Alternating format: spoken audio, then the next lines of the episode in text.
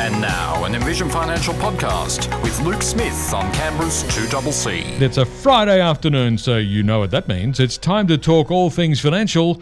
And joining me to do exactly that from Envision Financial, it's Luke Smith. Good afternoon. How are you, mate? All right? Very well. It's a Friday afternoon, our favourite favourite time of the week. That's it. And uh, we're looking forward to knock off time because, well, after that, you can enjoy all the bliss and uh, the uh, the tranquility of a couple of whole days of not having to do a damn thing. Yeah, if only, if only. But you know what? We'll take the wins where we can get them at the moment. We're not in isolation. We're not locked up, and the Oh, sun's that's still right. shining. so- Things uh, things are better here than they are in a lot of places, absolutely. Mm. So we've got to be careful about that. The sun is shining today. It's a really nice day today. Yeah, Bad news be. for you though. Rain on the weekend. Oh, wonderful. there we go. The big fella up there never liked golf, did he? There's yeah, there goes the golf game. You know. Today we're talking about something. Um, well, it sounds pretty terrible, but it's actually important. Hmm. Binding death nominations, and no, it's not like a game of Survivor where you nominate who you want to die. It's uh, something a little bit uh, less frivolous than that, Hmm. and it's to do with who benefits from your super when it's time for you to depart this physical world. Yeah, correct. Look, this is this is really important because we have a will for our assets, and we go and see a solicitor, and they draw up what we'd like to do with all of our goods and chattels and houses and cars and anything else you want to leave to kids. Um, and it's important to remember that your will does not provide direction for your superannuation or pension assets. And when I say pension assets, I'm not talking about the age pension. I'm talking about taking an income stream from accumulated superannuation. So a binding death nomination is exactly that. It's a binding nomination on the trustee of the fund that removes their discretion to pay the money to somebody else. So it's it's really, really important that, that people understand that. And obviously there's some fairly stringent paperwork requirements to make that nomination. Um, there's also another way that you can make a nomination, and that's called a non binding nomination. And I'd refer that to as more of a guideline. This is what I'd like to happen, Right. but the trustee of the super fund can still have discretion if something was challenged, for example, and they felt that they had a need to pay money to a third party. Right. Where you have a non binding nomination, there's the potential for that to occur. If you're quite certain where you want the money to go, though, why would you choose to make a non-binding, no, non-binding nomination? A lot of it happens really because through sheer accident, um, not understanding the difference and potentially ticking the wrong box on the super fund paperwork can be one of the, the key reasons why somebody doesn't have the right sort of nomination. Um, a little bit of confusion, or there just hasn't been a direct nomination made because a lot of people think that it'll be covered under my will, so I don't need to do anything. And when they find that out, there's oh, there's that oh um oh uh, uh, let's get it sorted moment. Um, All right. so- So, in that case, then, in the absence of a nomination, what does happen to it if it's not part of your will? Not part of your will. It doesn't go into your estate as such. Um, how, how is it dealt with? You know what? That's actually a really good question. I would I would assume that you would end up in court, Yeah. um, and there would be general legal principle that would be applied in a similar vein to those that do not have a will. Right. Um, but I'd often say to clients, don't leave that to chance just in case. If you know where you want things to go, and what we generally find is most people have a fairly simple outlook on these things. I want the money to go to my spouse, Yeah. or I want the money to go to my children, or I want the money to go to my estate. Okay. So you can actually nominate it to go to your estate, and then you will will cover it. Correct, exactly right, and that's that's very important where you're trying to control the transfer of assets across multiple generations. Um, it's also important in relation to the potential implications of who receives the money, um, because there are some very specific rules around, you know, who is a dependent for superannuation purposes. And the one thing that I would stress that people remember is what is a dependent under the super law is not the same under the tax law. Ah. Okay, That's a so- tricky point. Yeah, and we can touch on this after the break, but it's it's very important to think about what your broader estate planning wishes are because a binding death nomination is a way to control the distribution of money from super. Yeah. Um, it's also a way then of removing the discretion of the trustee because obviously the super fund controls those monies for the person who's a member of the fund. And if you can use a binding nomination correctly, it can ensure that you can transition that asset to a third party or loved one, family member, estate, whatever it may be. Yeah. Um, but you need to keep in mind that there could be tax consequences depending on who the money's paid to. Is making a nomination similar to writing a will in that perhaps could you, for example, nominate more than one person to share in the uh, proceeds of your superannuation? Could Yep. you nominate succession so that you, my wife first, but if she doesn't survive, then my children, that sort of thing? Generally, what happens is you make a nomination to somebody that's deemed to be a dependent, so a child, a loved one, family member, somebody's in an independent relationship or financially dependent on you. Um, you can also make a binding nomination to your estate. Yeah. So if you did want somebody that is not a direct dependent of yours to receive or benefit from the monies, then you may have part of your estate planning process to have your super fund paid to the estate. And then, as you said before, then it would be wrapped up by your will. And the trustee or the, the executor of your will would then be able to disperse assets. You can also make multiple nominations. So, if you had three children, for example, you could chop the beneficiary nomination up into thirds. Yes. Um, you could leave one off. You could have it paid to two kids. Um, the third one may get a little upset about that. Wouldn't, but, wouldn't that be a guarantee to litigation? well, exactly, but it probably wouldn't be your problem um, because you're not here. So, Exactly. you know, there's a lot of flexibility in relation to how this works, but I can't stress enough that it's important to understand what your broader estate planning wishes are. Have I completed the paperwork correctly? And the other thing people need to be mindful of is a binding nomination can lapse. All right. And you need to check, depending on the super fund that you're in, a lot of these were traditionally a three year duration and then they lapsed. So you needed to renew that binding nomination every three years. However, a lot of super funds have sort of improved this area of their service offering and now they have what they call a non lapsing nomination so that you can make it once and it would stay in place to avoid that accidental lapsing of a nomination because you didn't renew it every three years. Okay, well, that's obviously a very important point. So you'd need to make sure that it's not going to be one of those uh, uh, time limited nominations, and you want to make sure it's a non lapsing Yep. nomination. So, what are some of the other things that people need to be considering when they choose the person to be their nomination? Yeah, so one key thing I think we just touched on before is obviously make sure it's in line with your estate planning. Um, that's very, very important. Make sure you have a non binding or a non lapsing binding nomination for greater control. Um, also, consider the tax implications because you can have a nomination to a child, and if a child is if a child receives the benefits uh, and they are over the age of 18, they may incur a tax liability depending on the tax components of your fund. Right. So without getting too far into the, the composition of your super assets, as I said before, a child is always the dependent under the super law. A child up to the age of 18 or studying to the age of 25 is generally deemed a dependent under the tax law. Anything over that, you're deemed to be non dependent. So you could incur tax at a rate of 17% if mum and dad left you some money in their super fund. So have an understanding of where you can go and get some advice from your, your family solicitor because there may be tax advantages to nominate the beneficiary to a younger person to avoid any sort of tax that's paid. Um, but again, it needs to be done as part of your broader estate planning goals. All right. So, um, are there other important points that might uh, present pitfalls for people? Yeah. So the other thing you need to think about as well is if you have an income stream from superannuation and you're in pension phase, the account may be deemed to be reversionary. And what that means is, in the unlikely event of your death, the pension structure reverts to your spouse. Now, obviously, if that's what you have in place, by default, the pension would then revert to your surviving spouse. So you may not need a binding nomination where there's just the two of you, or your primary goal is to pass your asset base to your surviving spouse. So you need to again think about what your why is and what your outcome is, and then make sure that the nominations that you make are in line with what you've done inside of the pension account, because the two can't really conflict, and you don't want to have any sort of ambiguity eh, when it comes to actually deciding what happens with the balance of your superannuation in the unlikely event of your passing. All right. And are there other implications uh, for superannuation here? Yeah, there are. So, one thing that people need to keep in mind is if you make a binding nomination to somebody and you have not used a reversionary pension, consider the implications for the person receiving the money because if the sum that you pass to them is significant, under the contribution thresholds for superannuation, you may actually be unable to get the money back into superannuation and take advantage of the tax free status that a pension provides in a number of situations. So, this is where you need to get some advice in relation to do I have a nomination or do I have a reversionary pension?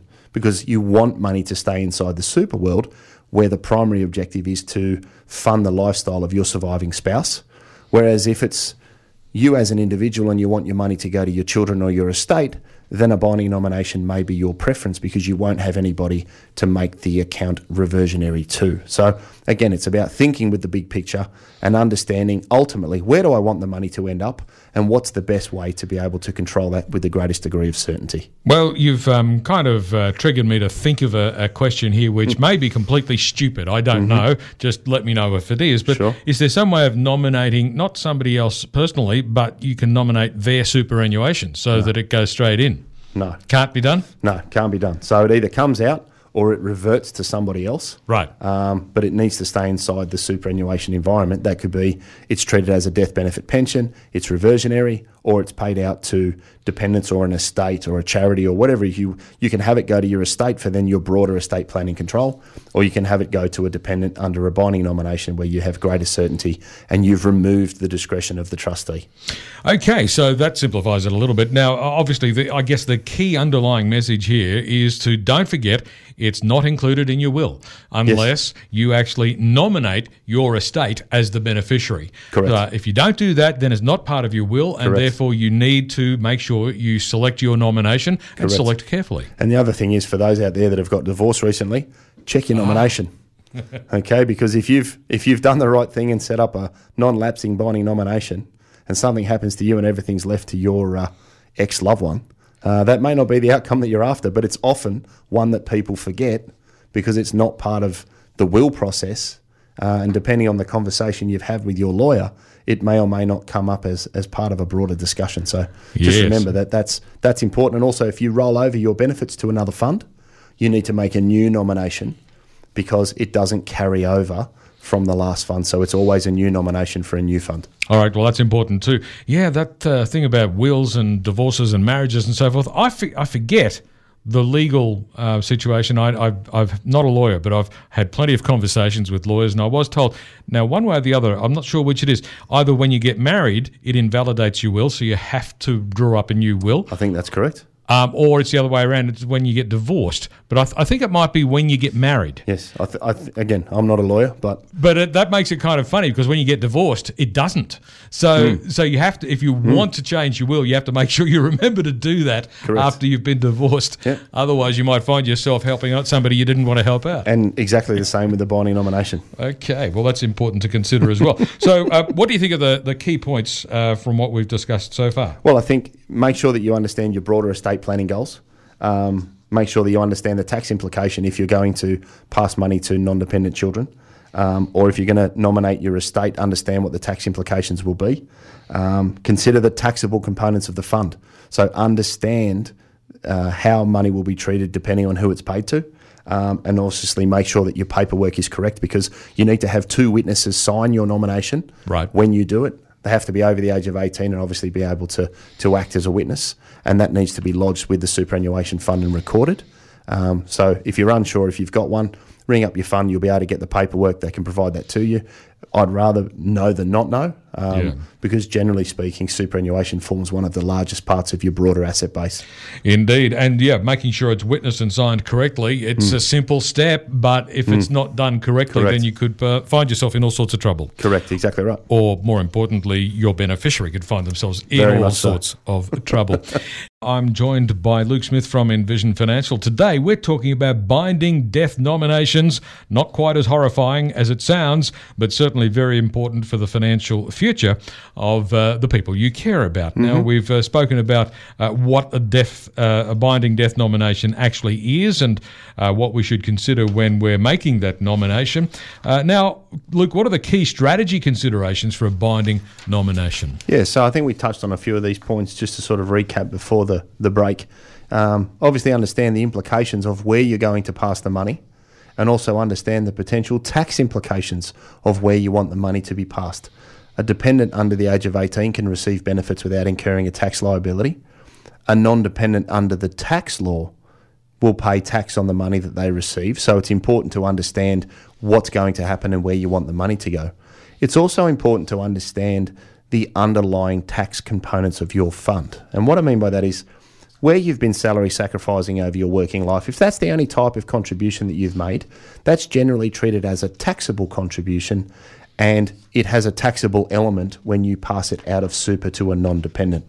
If you've put large sums of money into superannuation as what we call a non concessional contribution where no deduction is claimed, that money can be passed to anybody and there is no tax liability. So there are some intricacies in where the money is paid and the type of superannuation or the components of superannuation that you've accumulated over your working life. And it may be a case of actually having two separate funds if the tax implications are different depending on how money's gone into superannuation. It may be advantageous for you to run two separate funds depending on the age of the people that will receive the benefits ultimately. So you've got to think about the end at the start, or keep the end in mind, as I say, um, and, and tie that in with your why. Some of the other things I'd also recap on are ensure your paperwork is correct. Super funds are wildly diligent when it comes to this sort of thing, um, so make sure that it's correct, otherwise, the nomination may not be valid. Check and see if it's a, a lapsing nomination that you've made and see if you can get a binding nomination because that generally eliminates any sort of accidental um, mishap or, or, or, forgetting that you've you've got to renew it. Um, remember, if you get divorced, check your nomination. Okay, that keeps everybody happy and the kids on your side. Uh, and remember that obviously it doesn't cover the super that you've accumulated through the provision of a will. I can't stress that enough yeah. because so many people come in and go, "Oh, it's okay. I've done my will. It's all fine."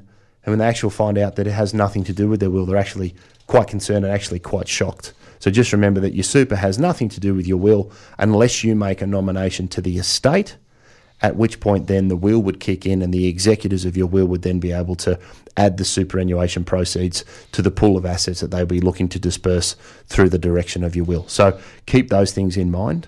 Um, make sure that, yeah, say your your broader estate planning is considered and also look at what sort of nomination you've made in your fund. If you've started an income stream and it's reversionary, then you don't need to worry about a binding nomination because that would pass from myself to my wife because it's reversionary when it's commenced and that will keep the money inside superannuation.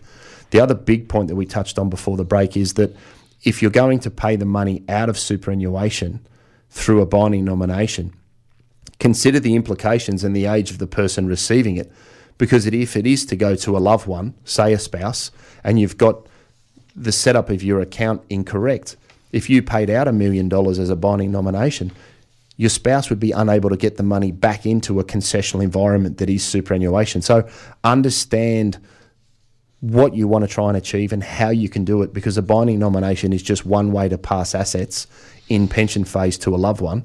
Uh, a reversionary pension may be another option that can keep the money in super and then obviously ensure that it's tax free. And the last one is think about the transfer balance cap implications because $1.6 million is the most we can have in super and get a tax free pension. If you're going to receive an income stream from a loved one and you already have a significant asset base, there could be tax implications in relation to your total asset value, uh, and you need to make sure that you address that appropriately.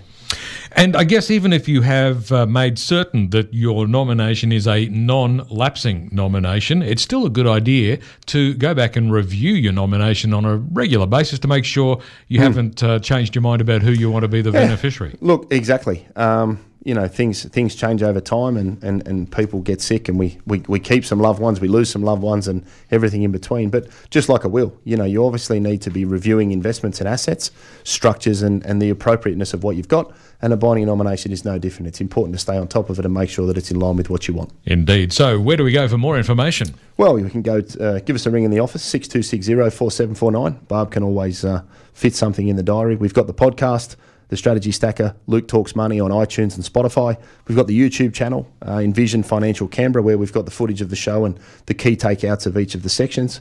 And obviously, um, you can register for our upcoming budget special. We've got envisionfinancial.com.au forward slash budget. Uh, that's where we're going to start our budgeting program for six months to help people get an understanding of what their expenses are, what their cash flow is, and try and sustain some of those savings that they've seen through lockdown and COVID but to give people clarity around, well, what do I actually need so that we can work towards finding the number pre retirement. Fantastic. Luke, thanks very much. We'll catch you again next week. See you next week.